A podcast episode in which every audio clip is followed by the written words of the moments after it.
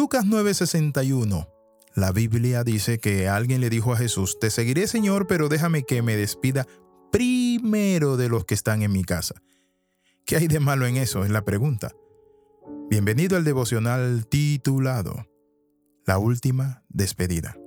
¿Qué pasaría si alguien no se despide de su familia y se va a una misión? Sería maleducado, pero también la familia lo daría como por secuestrado o simplemente desaparecido. Pero él le dice a Jesús, este hombre para seguirle, le dice, Señor, déjame que primero vaya y me despida. Ese despedirse quizás significaba mirar hacia atrás.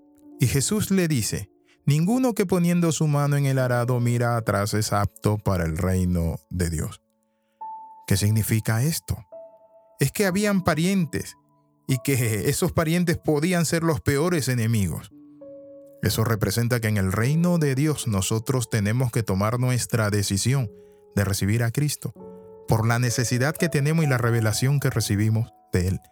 Hay muchas personas que saben que han vivido una vida vacía y cuando Dios toca su corazón y alguien le habla de Cristo, ¿saben qué dice? Ah, pero es que mi papá es de esta religión, es que mi papá no iba a la iglesia y si yo voy a ir a la iglesia, oh, no, no, no, no, no voy a tener problema con mi familia. Por eso Jesús le está enseñando a este hombre que su decisión es personal, no es una decisión familiar. Eso significa que recibir a Cristo es una decisión personal. Cuando hablamos de las decisiones, hay decisiones que competen a otros, donde nos pueden auxiliar y ayudar, pero hay decisiones que son personales. Si alguno se atreve a obedecer el Evangelio, le dicen, ¿saben qué le dicen esa familia o estos familiares? No nos ama, no eres leal, insulta a nuestra religión. ¿Por qué lo haces? Yo recuerdo cuando me tocó, yo recuerdo cuando me tocó recibir a Jesús como Señor y Salvador de mi vida. Tomé esa decisión, pero fue una decisión fatal para mi familia, con persecución, burla y tantas otras cosas. Pero ¿saben qué? Al final del tiempo terminaron también ellos de rodillas ante el Cristo de la gloria. Aborrecer a los parientes, nos dice Jesús, Noten lo que dice Lucas 14, 26, no es aborrecer, sino es elección. Por eso él dice, si alguno viene a mí y no aborrece a su padre y madre, mujer e hijos y hermanos y hermanas y aún su propia vida, no puede ser mi discípulo. Hay personas que lo toman literal. Y el término aquí aborrecer es preferir. Si alguno prefiere a su papá más que a mí, a su mamá, a sus, a sus hermanos, a su mujer e hijos, y hermanas y aún su propia vida, no puede ser mi discípulo. Entonces, ¿qué encontramos? Que Dios lo que busca no es un corazón dividido, sino un corazón dispuesto.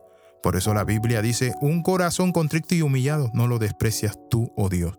¿Qué es un corazón contrito y humillado? Es un corazón hambriento delante de Dios. Hoy quiero cerrar este tiempo diciéndole lo siguiente. ¿Qué hay? ¿Qué decisión usted debe de tomar independientemente de su familia. En cierta ocasión, un esposo fue con su esposa y le dijo, mi amor, ¿saben qué? Dios me ha estado llamando, pero yo te lo consulto a ti. ¿Tú crees que sea Dios? Y la esposa le dijo, si Dios te está llamando, Él es Dios. Y yo no puedo saber si Dios te está llamando hasta que tú tengas la convicción de que Él te ha llamado. Un tiempo después la esposa vino y le dijo, mi amor, tuve un sueño donde tú y yo íbamos juntos a hacer la labor, a compartir la palabra de Dios. Y hoy están sirviendo a Dios en una iglesia. La Biblia dice que cuando la persona no atiende a la voz de Dios, cuando la persona no atiende al mandamiento, ¿saben qué? Vuelve atrás. Por eso en 2 de Pedro 2.21 dice, porque mejor les hubiera sido no haber conocido el camino de la justicia que después de haberlo conocido volverse atrás del santo mandamiento que le fue dado. Pero les ha acontecido lo del verdadero proverbio. El perro vuelve a su vómito y la puerca lavada a revolcarse en el cielo. Esas son las personas que oyen el llamado de Dios, deciden seguir al Señor, pero en el camino se regresan y dicen, déjame primero hacer esto. Primero y luego Dios lo deja en segundo lugar. ¿Ha dejado usted a Dios en segundo lugar? ¿Se ha apartado de Dios, de la vida, de los caminos? Jesús nos dice que necesitamos calcular los gastos para seguirle. Oramos, Padre, en el nombre de Jesús. Tomamos la decisión, oh Dios, de seguirte. Señor, renunciamos a nuestra propia vida y te ponemos a ti en el primer lugar. En el nombre de Jesús. Amén y amén. Escriba al más 502 42 45 60 89. Le saluda el capellán Alexis Ramos.